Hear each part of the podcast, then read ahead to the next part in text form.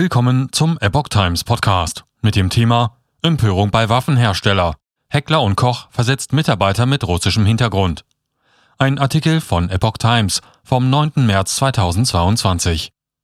Angestellte mit russischen Wurzeln sollen beim Waffenhersteller Heckler und Koch im Schwarzwald nicht mehr am Schießstand arbeiten. Die Betroffenen sind fassungslos. Der Waffenhersteller Heckler und Koch hat Mitarbeiter mit russischen Wurzeln an seinem Stammwerk versetzt.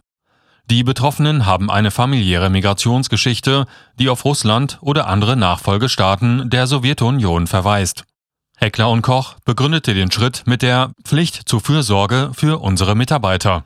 Daher habe man entschieden, Mitarbeiter aus dem sicherheitssensiblen Bereich des Beschusses für eine Zeit lang in andere Bereiche der Produktion einzugliedern. Was genau befürchtet und was genau mit der Maßnahme verhindert werden könnte, blieb in der Mitteilung der Firma unklar. Einem Bericht des Schwarzwälder Boden zufolge zeigten sich die betroffenen Mitarbeiter fassungslos und sprachen von Diskriminierung. Den Vorwurf der Diskriminierung weisen wir auf das Schärfste von uns, verteidigte sich das Unternehmen. Kollegen aus mehr als 30 Nationen arbeiten für Heckler und Koch. Die IG Metall nahm sich der Sache an und wollte sich am Mittwochnachmittag äußern.